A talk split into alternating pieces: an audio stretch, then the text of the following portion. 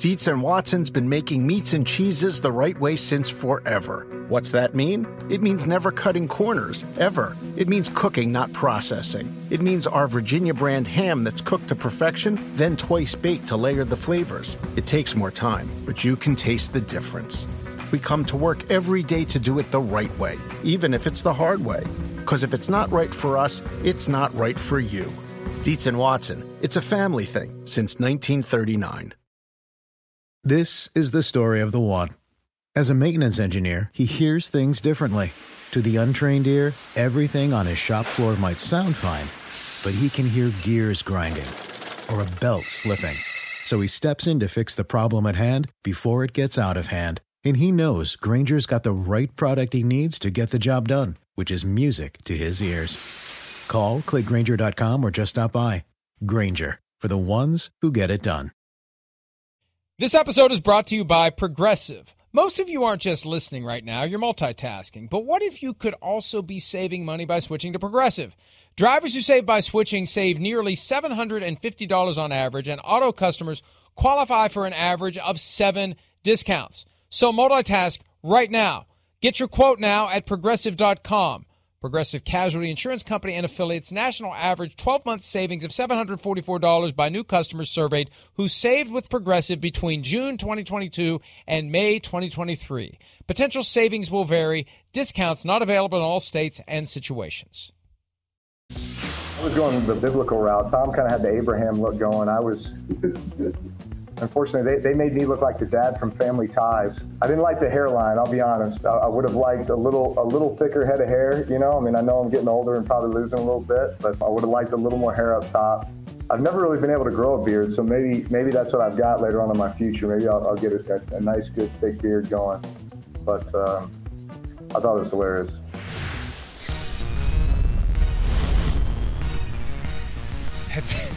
I don't know how to start. You, you know, they set show. me up. They set me up. Why? With well, because Drew Brees acting like he's losing a little bit of his hair. Come on, that that hairline has been retreating for the last 15 years. It's trying to escape. It's That's his bad. future. for early. That 40s, I know, but but don't no, but don't he no that uh, trust me. I, I've paid very close attention to the migration of the male hairline because I've had concerns over the years that mine might decide to go south. Some think I At have a toupee. I'm here to say for the record, I do concerns? not. Yes. What concern did you ever have? You lost one Well- hair, and you were well, like, "Oh well, no!" Well, wait, no, no, no. See, I, I'm Italian. My hairline used to be like right here once upon a time, so it has it has moved a right little above bit. your eyebrows. But yeah, but not to the extent, not to the extent that that Drew's is heading uh, as far away from his eyebrows as it possibly can. So uh, yeah, that that meme that that uh, Tom Brady actually put that out there a few days ago. He looks like David Letterman, and Drew Brees looks like the dad from Family Ties, and I think it's awesome. And Drew's birthday is tomorrow, which means he'll be 42. Brady will be 43, combined age of 85. My Man. math skills are just impeccable this morning. And one of them is going home. And if it's Brees, he may be going home for good. So Right. high stakes poker on Sunday night, Chris. Do you do you think like this is? I I mean, we know quarterbacks are going to continue to play right up up into the late 30s, early 40s, all of that. But like, are these two going to be? You know, a once in every 30 or 40 year type of thing? Or do you think this will be the common trend? Do you think like seven, you know, seven years from now, eight years from now, 10 years from now, we're going to be talking about you know, it'll be more than that. Sorry, like Patrick Mahomes versus Josh Allen, and they're both 42 years old. Do you think it's going to go that way with all these young stud quarterbacks? Like, what's your feel there?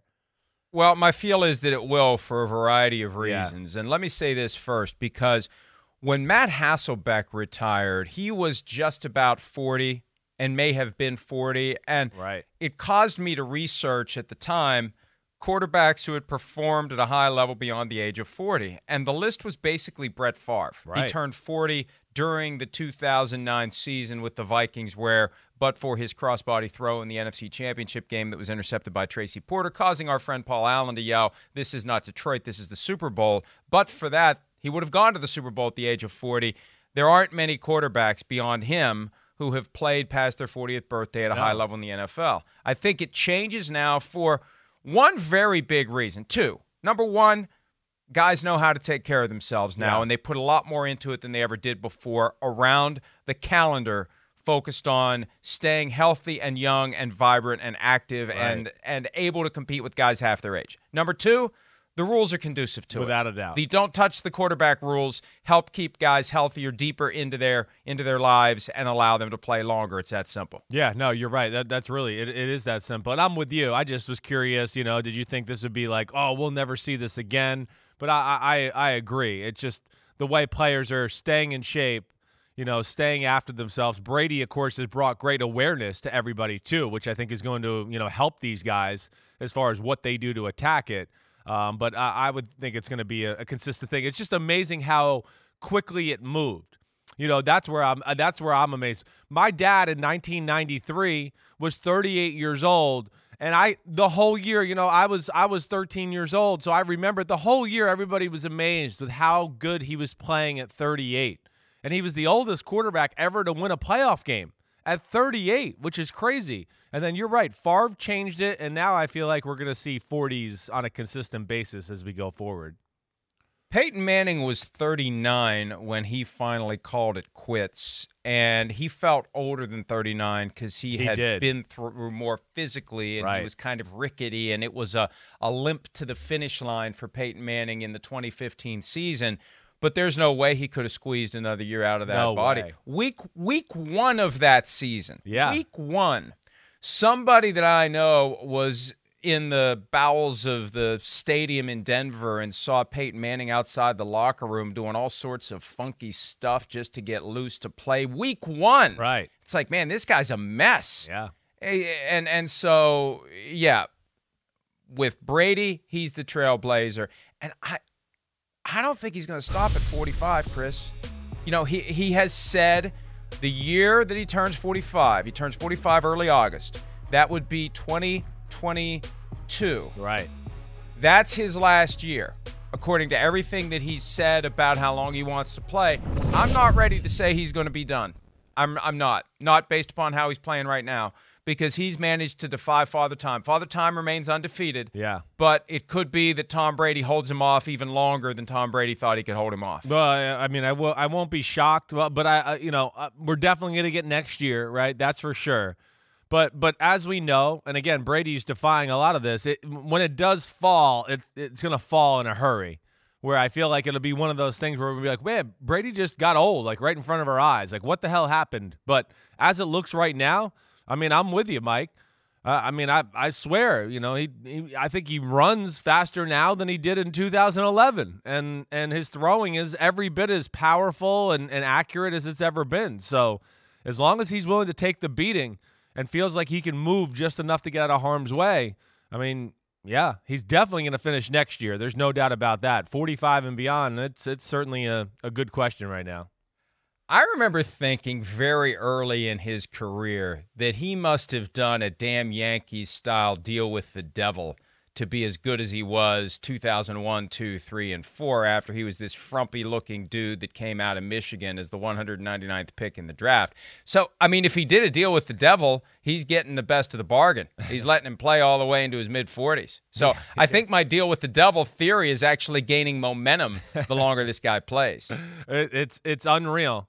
Uh, I I mean, again, I'm one that'll sit there and tell you I, I don't think Brady's you know the greatest quarterback ever, but as far as consistent greatness, longevity, I, I don't know. That's not even a conversation anymore. That's that's like that's out the window as far as just year after year of great years. You know, that's where it's like we get into the the conversation about you know the the Gale Sayers versus let's say the Frank Gores of the world with the Hall of Fame. You know, with the quarterback situation, okay, I don't think Brady in his prime is as good as some of the other great quarterbacks of all time. Elway, you know, Aaron Rodgers, of course, them.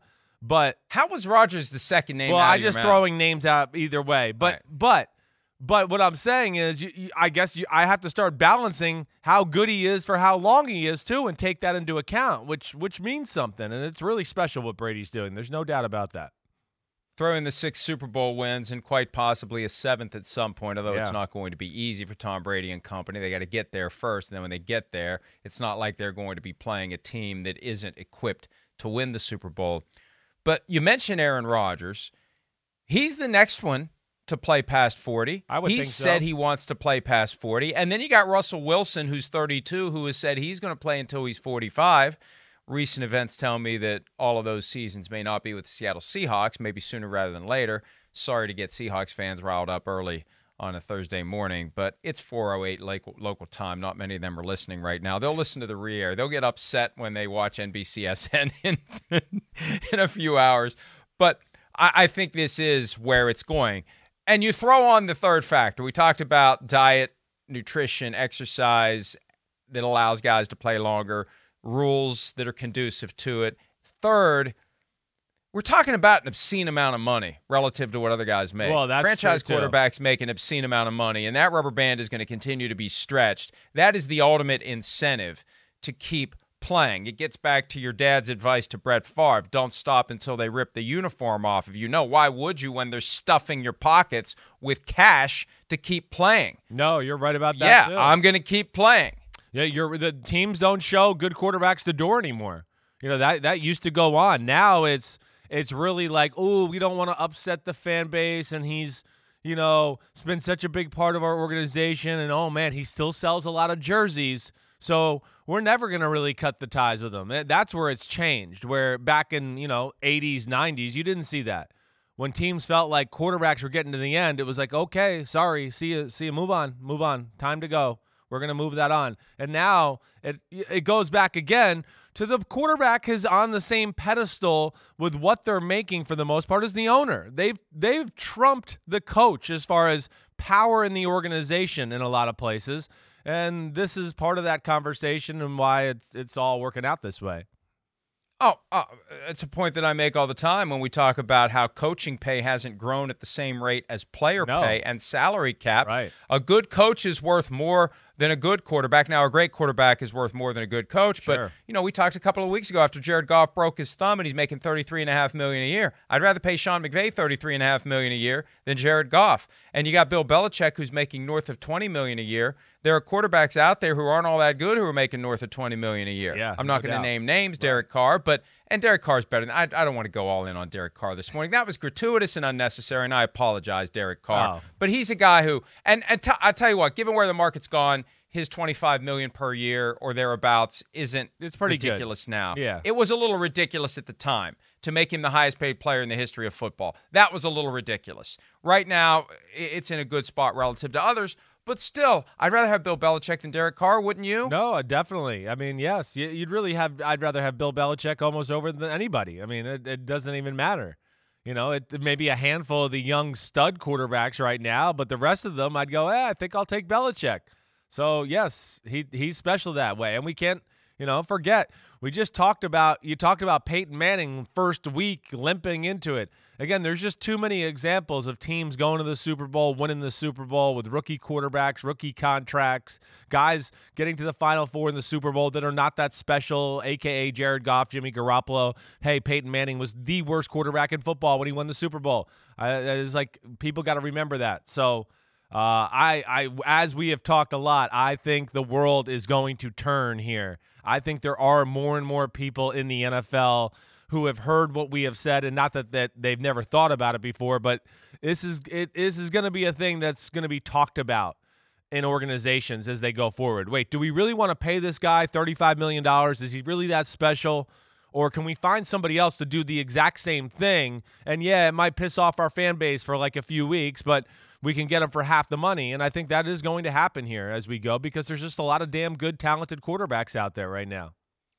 Since we have gone completely off the rails Yeah. and haven't even begun to talk about what we were planning to talk about, and I Pete like. Damilatis is probably pulling his beard out right now, which may be a good thing based upon what his beard looks like. I digress. But but uh, here's here's where here's where Pete said, "What did I do?" Here's where the rubber meets the road on that analysis, and it doesn't just have to be a guy who's early in his career and a team says, no, we're not going to give him that presumptive big contract. We're just going to find a new quarterback. In Seattle, where they are going back to 2012 Right. and they are going to go run heavy in two years. That's when Mark Rodgers, the agent for Russell Wilson, at the latest will be banging on the dr- on the the door for the next market level contract for Russell Wilson. He's currently at 35 million a year. That was top of the market at the time. The top of the market now is 45 million. Who knows where it'll be in 2 years? But whatever it is, Rodgers is going to want that for Russell Wilson and the Seahawks are going to say why? We're not getting our money's worth. See, at some point at some point there's going to be irreconcilable differences between the Seahawks and Russell Wilson about his value and his role. Because if you're going to have a run-based offense, you don't need to be paying your quarterback 45 million a year. You're better off drafting a kid from Wisconsin in round 3 and hoping it works out. And I feel like at some point and it's both sides. At some point I feel like Russell wants to see what he could do somewhere else. And at some point, the Seahawks want to see what they could do with someone else and save a hell of a lot of money in the process. So that's one big, big area where this theory could could blossom. And a lot of people be like, "What's going on?" Well, if you've been paying attention to the business realities, you know what's going on. Yeah, well, no, I mean your your your points are real. I, I mean, I mean, I think they're borderline factual. Really, I mean, the, the fact that we know Seattle was reluctant to want to pay him that type of contract, anyways. We also know, and we discussed last offseason, they thought and flirted about moving on. You know, I we brought up, we had the conversation. There was a discussion with the Browns for the number one pick. Russell Wilson to the Browns. Everything I know, Seahawks were th- going to take Josh Allen. That's what they wanted to do. That was a plan. So their mind has been there. And you're right. We'll see where it goes. I mean, yeah. Do you need to pay a thirty a quarterback thirty five million dollars a year if it's all about the run and the defense? Probably not. No, but you know, if it is still about the offense and run the game, and then we want to be special play action and make special plays off that, well, we'll see where that goes. But yeah, we don't know what this new formula is going to look like in Seattle with uh, the new offensive coordinator, whoever that may be. My brain is now fully activated without the benefit of caffeine regarding all of the possible alternate realities that would have occurred if Russell Wilson had landed with the Browns. Would Russell Wilson be playing Patrick Mahomes this weekend? Josh Allen, if he was with the Seahawks, would they be hosting a game this weekend as a high seed in the NFC? Fascinating stuff to ponder, and it just shows you that that that relationship.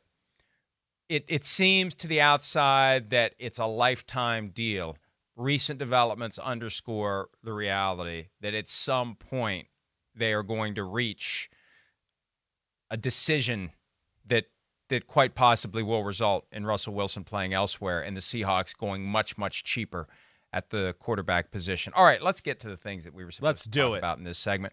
Let's start with Robert Saleh, the Jets candidate, second interview. We talked about this yesterday. Chris, you had heard that Saleh is a serious candidate to become the coach of the Jets. The problem is he completed his second interview and he left. He's talking to the Eagles. And, you know, we, we know what happens, whether it's free agency or coaching. You get the deal done while the guy's in the building, or the deal may not get done. Matt Rhule didn't get out of Carolina to go to the Giants, got the deal done. So I, I, I, I, I just wonder what's going on here because if the Jets wanted him, they could have hired him during the second interview, or the, the interview could have culminated in the negotiations that resulted in the contract. But for whatever reason, it didn't happen. And now Saleh continues his tour, and the Jets continue to look elsewhere. And maybe they still get together, but it sure felt yesterday like it Yeah. was moving in that direction. And Yeah, now no. it doesn't. I, I'm I'm I'm surprised. I, I thought that you know making the second trip out there, things that I had heard that yeah, it would probably be you know all locked up and done and signed, de- signed, sealed, and delivered you know by some point yesterday. But I, I don't know what is going on there. I have no inside info. I know the Jets got their eyes on some other guys, other candidates. You know, one name I've heard with the Jets is Arthur Smith. You know, the Tennessee offensive coordinator. I heard he's very high up in the conversations there. And then I've had people lead me to believe that there's a few, one or two other people who are kind of under the radar that that they believe are got the eye of the Jets to a degree. I don't know who they are, but obviously there's great interest in Robert Saleh. I just don't know is it the Jets going, wait, we didn't love that second interview and we want to interview more, or are they going, wait, we would just like to complete the process. We have a few other people on our list that we haven't got to yet. We just like to do our due diligence before we start, you know, drawing up a contract with you. Uh, I don't know either way, but of course they're taking danger if they do like Saleh, letting him out the building, and you know you never know what happens now. Or, or maybe maybe they came to the conclusion that we advocated yesterday, and I mentioned it on Twitter, and it got a bunch of Jets fans triggered. The idea that if you hire Saleh and he brings in an offensive coordinator who fixes Sam Darnold, he's going to lose that guy to be a head coach somewhere else. The Jets are so downtrodden as a fan base, they actually view that as a good development because it means that Saleh, at least for a brief period of time, with his offensive coordinator, Done would well. have fixed Sam Darnold, Right. even if the next guy doesn't. And uh, you know, we we've seen what happens when one offensive coordinator leaves. There's no guarantee that the next guy is going to be as good, and you could have a regression. And there there is something to be said, Chris, for consistency at the offensive coordinator position year after year after year after year. I am never going to make excuses for Kirk Cousins. A guy making $33 million a year needs no excuses to be made for him. Sure. He needs to be troubled by nothing anyone says. He's making 33 million a year. But at the same time, contrast, Sean Payton, head coach and essentially, you know, play caller, offensive designer, everything. Sorry, Pete Carmichael, but it's Sean Payton with Drew Brees for all these years, uninterrupted, year after year after year, consistency, consistency, consistency. Kirk Cousins has been Minnesota in Minnesota three years, and he's, he's had three offensive coordinators. Yeah. because his head coach is a, is a defensive guru. That's my point. Yeah. and maybe the Jets didn't like maybe maybe Saleh had a plan for a fallback, and here's what we do, and you know, yeah, our offensive coordinator is going to leave if things go well with Darnold, and I I don't know. I, I hey, I, you know, I, It's a plenty real of people thing, own Mike. teams. Plenty of people have owned own teams that that aren't hardcore football people, and I don't think it takes much to look at the trends and say, I really don't want us to get on this cycle of having to hire a new offensive coordinator every other year. I'd much rather have to hire a defensive coordinator, especially because look at look at Sean Payton. I talk about this all the time. Dennis Allen should be in in this mix. Why does he never get a sniff? I don't know. Because we think of the Saints and we think offense, even when their defense is great. No, you're right. Uh, that is that's kind of the perception. There's no doubt about that, and I don't understand why Dennis Allen doesn't get a sniff either. But uh, Mike, uh, as we talked about yesterday, this is a real fear. This is a real thing that I think's on all organizations, you know, radar right now about this little issue. You brought it up. I really think you're a big reason of making it known, even in the NFL, to go like, "Whoa, wait, hold on, this is a real thing." There's no doubt about it. Uh, maybe that is what happened. Maybe it is, you know. Now, but but these defensive coaches, yeah, this is something they're going to have to deal with here and answer and really think about how they're going to attack this aspect of being a head coach. You know, you you look at even hey Mike Vrabel, he might lose Arthur Smith this year. Where's that go? It's it is. It's a real issue, especially with the league and the rules being so favored to the offense and the quarterbacks and things like that. Yeah, having a good offensive mind is a huge advantage for your football team right now. So uh, I don't know. I, I don't know what the right plan of attack is there for these defensive head coaches. I said yesterday. Remember, I brought in the you you need to bring one guy as the offensive coordinator, and you need to tell that offensive coordinator, hey, who you got to bring your right hand man. And I get, I'll give you the OC job, but I get first dibs on that guy when you leave to take your next job. You don't get to take him and bring, bring him your OC. I get to bring him. Something like that is what's going to have to be done in these contracts uh, for these defensive head coaches to kind of just calm GMs or the owners to go, okay, yeah, I might lose the OC after a year or two, but at least there's a guy after that to where I don't have to worry about losing him for a year or two after that. So you buy yourself four or five years in the process, and, and maybe that's the best way to go about it.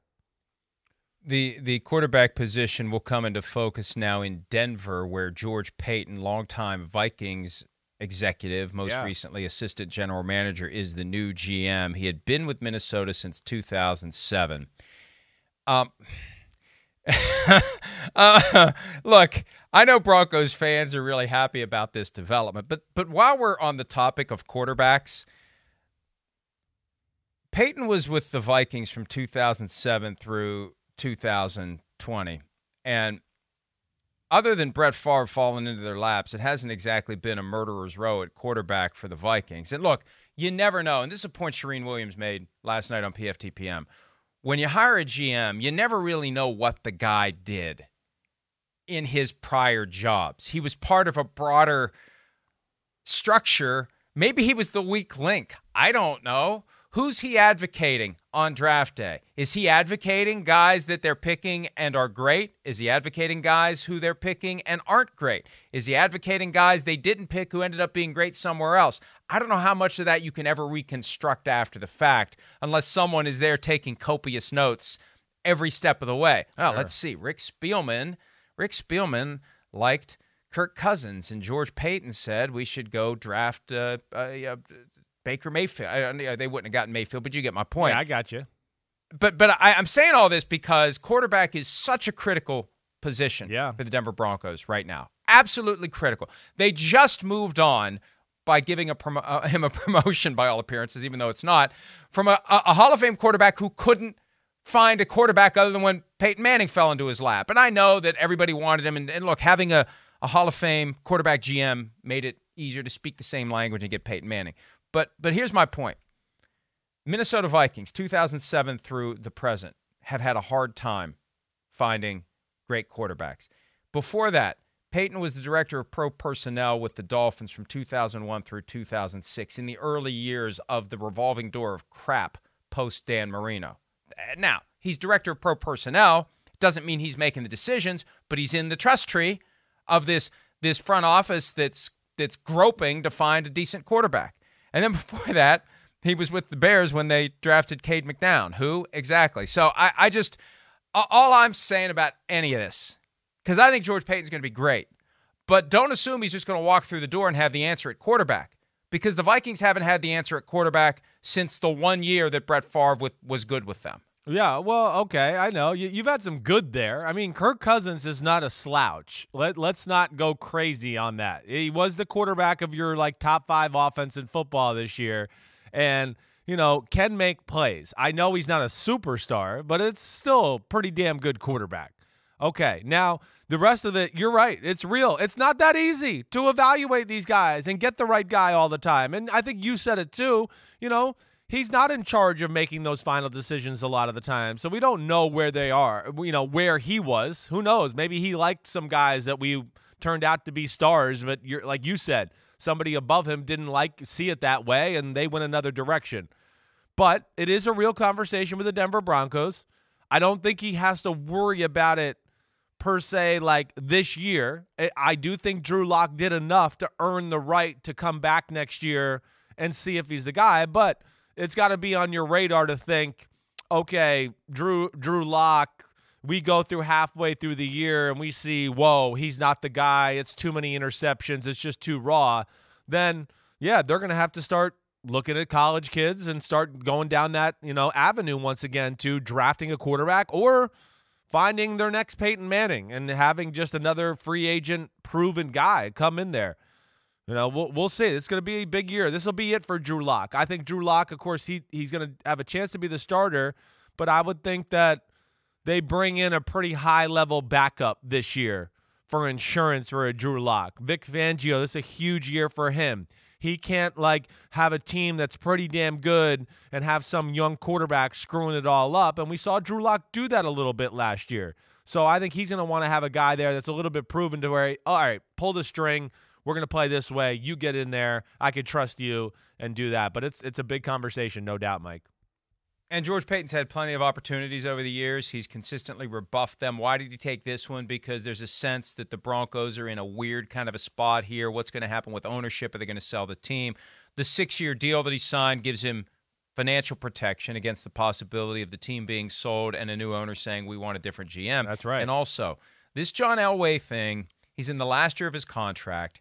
This, to me, and based on some things I've heard, yeah, he's he's done after this year. Okay, most likely. Right. So so if if it goes well yeah. for George Paton, he becomes John Elway next year. There you if go. they don't hire a new VP of football operations or president of football operations, that it's going to be George Paton running the football operations if it all goes well, and uh, we'll we'll see. And I don't know what it means for it all to go well, but not having a losing record for the fifth straight year would would seem to be the most basic objective I think for so. a team that hadn't had back to back losing seasons for 40 plus years before they, they fell into a hole a few years ago. No, so, no doubt. Uh, they're they're not far off. That's the one thing I'll say. I know it says five and eleven, but I, I don't know if you agree with this now. But let's not forget No Courtland Sutton this year.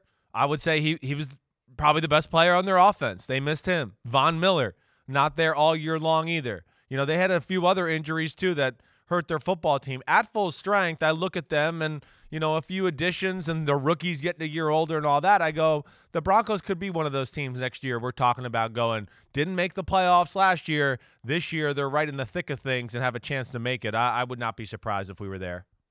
Another team in the AFC West that hopes to be in the thick of things, the Chargers. They reportedly have spoken to Urban Meyer, and that would come as a bit of a surprise to Jaguars fans who were thinking that they're just in the process of slowly landing the plane in Jacksonville. The Jaguars have essentially shut down their search. They interviewed Arthur Smith, the Titans offensive coordinator, on Sunday night because they'd asked for permission to interview him a week before. Right. So you go through with it. It's a Zoom call. Maybe you pick something up. You pick his brain. You you, you do it. it's a courtesy, and and hey, maybe you need to have him on standby in the event that that it falls through with Urban Meyer. But you know, this is the thing about flirting with a college coach who's left a couple of jobs, and you kind of scratch your head, and does he really want to come to the NFL? And you know, you better be damn sure that this is what you want to do before you sign on the dotted line. And this process of getting yourself to the point where you're damn sure can take a while. And there's a certain point, Chris, where I would say if you have to think about it that long, exactly right, Mike. Maybe you just shouldn't do exactly it. Exactly right. I mean, if you got to think about it that long, you're exactly right. Then maybe you're not because it's not a it's not a dip your toe in the water type of job. It's just not that. You know, it is a job for a real psycho. And I mean that in a very nice way. A psycho who's like, whoa, it's 5 a.m. I can't wait to get to the job and work and coach and do everything. And whoa, it's 11 p.m. and I'm to go home and go sleep so I can wake up at 5 a.m. and do it all over again. That's what you have to be. You have to be a machine and now let alone deal with all the scrutiny and crap you got to deal with with managing a football team. That's my big question with Urban Meyer. We've seen him get, you know, worn out at two previous stops. And really, he was the king of those spots, right? I mean, he was the king. All the power, God, Urban Meyer, blah, blah, blah, red carpet, whatever you want. So now he's going to go to Jacksonville where you know, you're not going to be the king. You'll be the king of that organization to a degree, but you're not the king of the overall college world and all that. I understand the Chargers flirting with Urban Meyer, Mike. I get it. Yeah, LA, it's Urban Meyer. It's a big name. But I don't get it, really. You have a chance as the Chargers with a young team right now to get a quarterback and really have something with Justin Herbert where you can go, wait, we have a chance to have a quarterback head coach combo for the next 10 or 12 years. 15 years. Who knows? With this kind of quarterback, it could be that type of marriage. That's not going to happen with Urban Meyer. And that, you know, then you're back at square one. So that's why I just don't like that combination when you kind of link some of those factors together. I, I I'm going to be far more basic about it. I think it's an Urban Meyer leverage play. Yeah, I hear you. More out of the Jaguars, right? I, and that's the other thing. It may not be Urban Meyer sitting around wondering, "What do I do? What do I do? Should I do it? Should I not do it?" It may be that Urban Meyer's decided to do it, but because he doesn't have someone else knocking on the door, he needs another source of leverage to get to that 12. You know, it was so weird last week when I heard he's looking for 12, and I think 12 is reasonable. And then someone commissioned one of the reporters at NFL Media to say that that was not relevant and false. Well, tell us what he wants then if you're going to crap on the number that's out there. Don't just crap on the number that's out there. Tell us what he wants. And why would why would anyone be retreating from wanting as much as possible other than to save face when they don't get it? That was the message. He ain't getting 12. Well, maybe he's still trying to get 12 or whatever he's trying to get. He wants 12. He's not going to get it, but he wants to get as close to it as he possibly can. That was my immediate reaction when I saw that yesterday. And and and this is the time of year, folks, to just have a little more of a critical eye because there are plenty of ambitious reporters out there who are trying to always have scoop, scoop, scoop, scoop, scoop, scoop, scoop. It makes you susceptible to getting used by people who have an agenda, who, for example, want to create leverage for Urban Meyer and want to scare the Jaguars by planning a story that may not even be true that he's talked to the Jaguars, Chris. Yeah, the Chargers. No, no. I mean, Mike. Uh, I mean, the first thing I thought of when I saw that was you know leverage play at that point. You know, I I don't again I don't know. Urban Meyer's made a ton of money throughout his career. We know that, but I think it goes back again even to like what you just posed as a question a few minutes ago. You know, if if if ten and a half million to twelve million is what it takes to put you over the edge, then maybe you don't need to do it. That, that's what I would say. I mean, that, that's where I'd go. Man, that that one and a half million a year is what's really going to do it. After you've already got ten and a half in your you know in your pocket, I, I just I don't know. I don't I, I don't get that either. So we'll see where this goes. I mean, Urban Meyer is certainly the the unicorn of this coaching candidates uh, that are out there, and I, I, would think it's Jacksonville or bust uh, in my eyes. That's kind of how I look at it. And two other reasons to think that: one, in Jacksonville, he's in charge. With the Chargers, he isn't going to be in charge. No way. He's got a GM there in Tom Telesco. Right. And uh, you're, you're going to have to answer to other people with the Chargers. You can run the show like you did at Ohio State and Gainesville in Jacksonville. The other thing, too, is to the extent that he's worried about the bottom line, Florida, no state income tax. California, lots of it. For his bracket, 13%. 13%! 13 cents of every dollar that you make if you live in California. And I'm, this isn't an anti California thing. It's just 13 cents of every dollar that you make if you live in California in the highest bracket goes to the state. If you're choosing, you know, zero, 13, that's a factor. So I look, it's it, the plane is still landing. The question is, will the wheels touch, and will he put a pen on the paper and start making that U and finish it all the way through to the second R at the back end of Meyer? We shall see. Let's take a break. The Bears have decided to run it back and the fans want to still run some people out of Halas Hall. We'll talk about the Bears' decision, why they made it, and where things go from here when PFT Live continues right after this. Around any corner, within every battle, and with the dawn of each new day, the threat of the unexpected, the unpredictable, and the unrelenting lies in wait. But Marines will always be there. They are the constant in the chaos no matter the battlefield, Marines adapt to win, defeating every shifting threat, protecting our nation's future. The few, the proud, the Marines. The longest field goal ever attempted is 76 yards. The longest field goal ever missed? Also 76 yards. Why bring this up? Because knowing your limits matters, both when you're kicking a field goal and when you gamble. Betting more than you're comfortable with is like trying a 70 yard field goal. It probably won't go well. So set a limit when you gamble and stick to it. Want more helpful tips like this? Go to keepitfunohio.com for games, quizzes, and lots of ways to keep your gambling from getting out of hand. Do you want a beautiful lawn? Enter TruGreen, the easiest way to get a great lawn. Just water and mow, and they'll do the rest. Weed control, fertilization, aeration, and more. TruGreen is the official lawn care treatment provider of the PGA Tour, and they have a verified best price, which guarantees you the lowest price with no compromise on quality. You do you. Let TruGreen do your lawn care. Visit trugreen.com, T R U G R E E N.com to get the best lawn at the best price with the best people. Guaranteed. Ryan and Matt are men of character. They are both, like Ted, outstanding leaders. I've been most impressed with how well they collaborate. I was impressed with both of them this past season, especially during the six game losing streak. The fact that our players never gave up is a tribute to the players. Have mistakes been made? Yes. But I think both Ryan and Matt are learning and growing in their roles. Got a ton of respect for the Bears organization. I know George McCaskey. I like George McCaskey. I don't know why you have to read from a statement. I, I, am I'm, I'm not a big fan of reading from statements. I Chris. hear you. I know.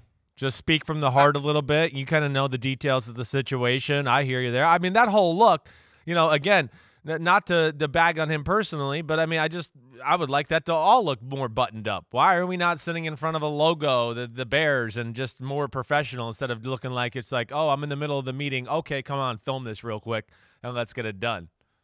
I just I just think that it comes off as more authentic and genuine and real if you're not constrained to words that were written and rewritten and revised and are we okay with this script is this what we want to say and you've got different people involved i just want to hear what and if i'm a fan of the bears i want to know what george mccaskey really thinks And when I see him reading off of a sheet of paper, there's a good chance I'm not getting what he really thinks.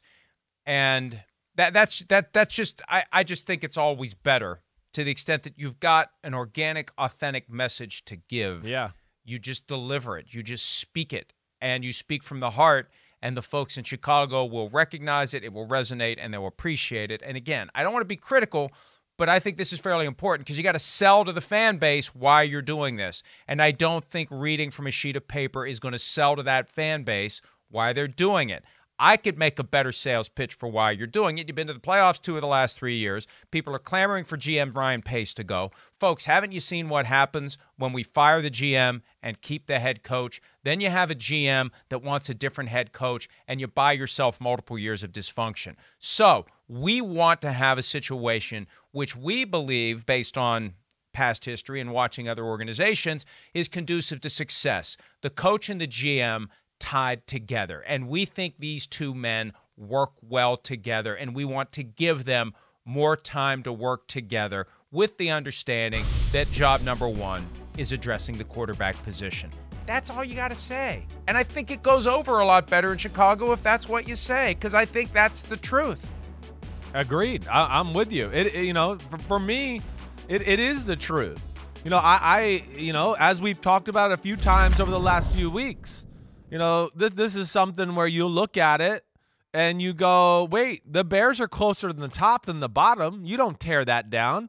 And you know, Ryan Pace, Matt Nagy, there there's a little bit of blame to go around to both of them. But there's also a lot of credit that has to go to both of them. I mean, one, you mentioned it, two out of three of the years, the playoffs. Hey, and, and the year they didn't go to the playoffs, they were eight and eight. It wasn't like it was a disaster, okay? They've had they both have had their issue. There's no doubt. But when you look at the roster of the Bears in in general, I, you can look at the defense and go, they don't need anything. So they're missing Eddie Goldman this year, who opted out of COVID. He's maybe the best nose tackle in football in that conversation. They don't they don't have one glaring need. Yeah, maybe the Robert Quinn contract was a little, you know, they paid him too much. Okay, wow. We don't fire somebody just because of that. Offensively, all right. You look at it there. Has Ryan Pace failed the offense? I mean, maybe the offensive line. Okay, that has not been as good as you would like. Okay, I know the quarterback. The one, but the one big thing you can't get away from is taking Trubisky over Patrick Mahomes okay. and Deshaun Watson. That's permanent. Okay, there's a lot of people that passed that up though and didn't see it. There, there is, and either way, they got Trubisky now, so that's their bet is there. But good receivers, good tight ends you know, running back okay, especially when Tarik Cohen is there. Montgomery showed. So the offense, yeah, I now you look at personnel, and I can really just sit there and go, offensive line's the only issue I have on the whole roster. And the offense struggled, yeah, because of the offensive uh, line a little bit, but Matt Nagy deserves some of that credit for those struggles on the offensive side of the ball, too. He's done a lot of great things. He was stubborn and wouldn't change his offensive approach, but you saw he did the last few weeks the last half of the year, and they changed as a football team. So, and they got hot again. So, because of all that, I understand them staying the course there in Chicago. I think it's the right decision. Ted Phillips, the president and CEO of the team since 1999, said yesterday, We have exactly the right culture that all football teams strive for. Sounds a lot like Bruce Allen's fateful, We have a damn good culture comment from Washington in 2019 or whenever that was when he he said that not long before. They got to have some sort of good culture, though, Mike, to be able well, to and like, I don't, withstand the six-game losing streak and bounce back and do something there. There, there has to be something said about that. That was impressive. I, I agree with that because they did turn it around, and I think Matt Nagy's got the right attitude. I talked right. to him after one of those wins, and and and we specifically had a conversation about how he dealt with the low points, and you can tell he's got the mindset necessary to deal with adversity. And if you don't, you're not going to survive in that job. Yeah. You're done. You're gone. If you crumble under the weight of adversity, others are going to see it. If you're strong in the face of adversity, others are going to see it and it's going to turn. And so Nagy was strong in the face of adversity. Everyone kept doing their jobs and it turned. But, you know, I mentioned Phillips for one very important reason because in my mind, it was a simple analysis. You don't fire Pace unless you're firing Nagy too, because you don't want to have this messed up, dysfunctional front office where you hire a GM who's just biding his time until he can fire Nagy. Yeah. It's better to just get rid of everyone now. And if you're going to do that, it's time to get rid of Ted Phillips. It t- 20, 21 years is long enough to be in the best job in football, which is I get paid a lot of money, I have a lot of power, and nobody ever fires me when we suck. Yeah. It's a great job if you can get it. No doubt. But there's a certain point where you run out of time because all these hires are on him.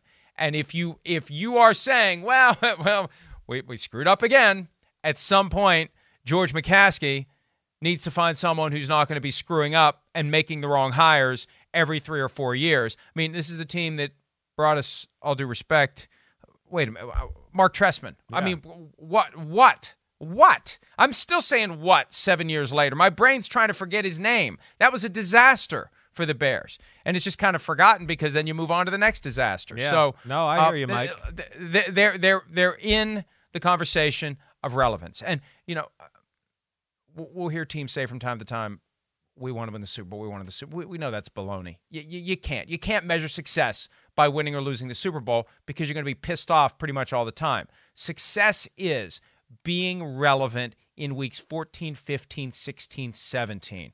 That's what success is. Making it to the playoffs or being in the playoff discussion up until the end of the season. That's why no one complained about two extra playoff teams. No one complained course. about that. Right. Because it it gives everyone We're all alive. all, we're our all alive until all week good at our 17. jobs. We exactly. all got a chance. I know. It But, is. but I mean, but but think about what goes on in the month of December, right? You you want people to show up for your games, even if they've bought the tickets. If no one's showing up, they're not paying way too much money for beer and popcorn and hot dogs, except in Atlanta and Detroit, I think. But everywhere else, it's way too much money for all that food. They're not paying to park. They're not buying stuff. The kids out there in the local town aren't saying, I want the jersey of Mitch Trubisky. They're saying, I want the jersey of a guy from the baseball team or the basketball team or the hockey team. These are all real considerations. You want to be relevant in December. That's the measure of success. And this year, the Bears were. No, I, mean, yes. And last year they were, and the year before that they were. So you're right. I mean, that's that's success. Uh, they have been relevant. They're on the cusp. I mean, I think one of the reasons Bears fans were probably pissed this year in a lot of ways is because they look at it and go, "Wait, we're kind of good. Wait, why why can't we get over the hump in some of these games and win them? What is the deal?" Now, you you made all the points. the The big question is, you know, w- like what Ryan Pace said. We definitely need more out of the quarterback position. What does that mean? Where where does that go? You know, that's the that's the big thing that's going to really define Nagy and Pace. I mean, what what are we going to do here? Is it going to be Trubisky? We sign him to a one or a two year deal and get him for a very you know manageable price, which I would think they would. I mean, nobody's going to beat down doors to go like we need Mitchell Trubisky as our starter on our team. So I would think they could get him at a favorable price and he's comfortable there. But they got to figure that situation out, you know, because also within that, they got to figure out their offense is the next thing. What are we going to do on offense? We can't wait till week eight to figure out how we're going to play. You got to go into the season with the proper way to play this year. So that's got to be figured out too. And if they decide, like, oh, we're going to keep Mitchell Trubisky and we're going to run this offense we ran at the end of the year, I would say, yeah, then you need to bring in another guy who also has information on how to run that type of offense all the time. Another idea guy in there too. You know, because it, then if you do leave Trubisky and let's say get a Matt Stafford and now you want to go back to the Mahomes Kansas City offense, okay, that's cool. But I think you got to figure out your quarterback and then you can start to figure out the personnel and how do you want to attack behind that quarterback going into the season. I think that the Bears need to go into the offseason with all options are on the table. We're going to look at every potential quarterback we can get. We're going to leave no stone unturned, and we're going to find a guy that fits what it is that we're trying to do here and then go from there. But they have a great opportunity to upgrade, but sometimes you have too many choices. They're going to have to pick somebody at some point and hope that it works out, or we got to take a break. When we return, a very truncated airing of grievances for this Thursday edition of PFT Live. We'll be back right after this.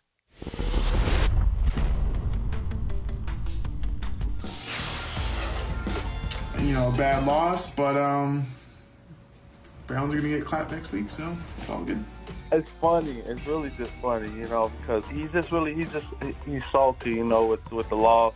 You know, you can hear it in his voice. You know, obviously we're advancing also. We don't really uh, dwell and put too much time about it, but it, it's funny to me. You know, obviously we got the win, so we get the last laugh. It, it, leave it at that. Uh, Chase Claypool and Sione Takitaki going back and forth a little bit about the aftermath of the Browns defeating the Steelers. And look, the aftermath of Super Wildcard Weekend, Chris, we talked about multiple concerns with officiating, multiple concerns with the proper activation and deployment of the replay review function, including the somehow failure to overturn the ruling on the field in Buffalo that that uh, Zach Uh, the- Pascal hadn't fumbled the football. The more I than the failure of overturning it, the bailout Everything by Sean that went into McDermott to call the timeout that saved the NFL.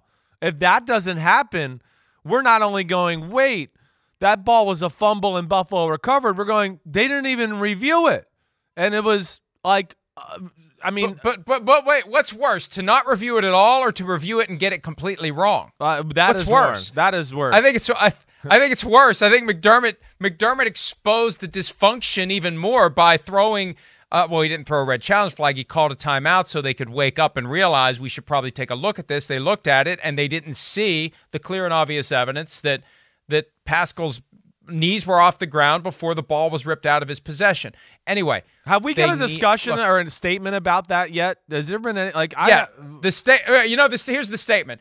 There was no clear and obvious evidence to overturn the ruling on the field. That's the statement. That's all you ever get. The statement from NFL officiating, typically on Twitter, is one line. And you know, there's no transparency anymore. There's no videos that are sent out every week explaining challenging calls, not like they did when Dean Blandino was there or Mike Pereira was there. Whoever has that job needs to be able to convince people as to why they've done what they did. That's the other side of this. And as Dean Blandino said, they don't value that position. They need to value that position, i.e., pay more money, and they need to have sky judges in every stadium to help the on field crew realize when they need to make a change before the replay function is even activated. Then you've got another buffer, another layer of protection to fix things before New York gets involved. I mean, I agree with you. That's certainly going to clean things up, maybe hopefully speed up the process. That was one of the frustrating things of this weekend. But I will say this like, and I'm not trying to, like, you know, fight you here or anything, but uh, the, the Sky That's Judge. 'cause you kicked my ass. Well, the, the Sky Judge, though, is he going to help out a situation like that the other day? Is it? I mean, Yes. we still got it Yes. wrong. I, I was I going don't to say it was a fumble. Okay. No, I'd like to think a sky judge. Well, that's the thing. Yeah. It could be worse if you have an incompetent sky judge. I'm assuming that the sky judge will at least be sufficiently competent to see that that was a fumble and buzz down to the referee on the field. That's a fumble. It's Buffalo's ball, and then let the league office do the replay review function. We're going to take a break. We'll be back with more PFT Live right after this.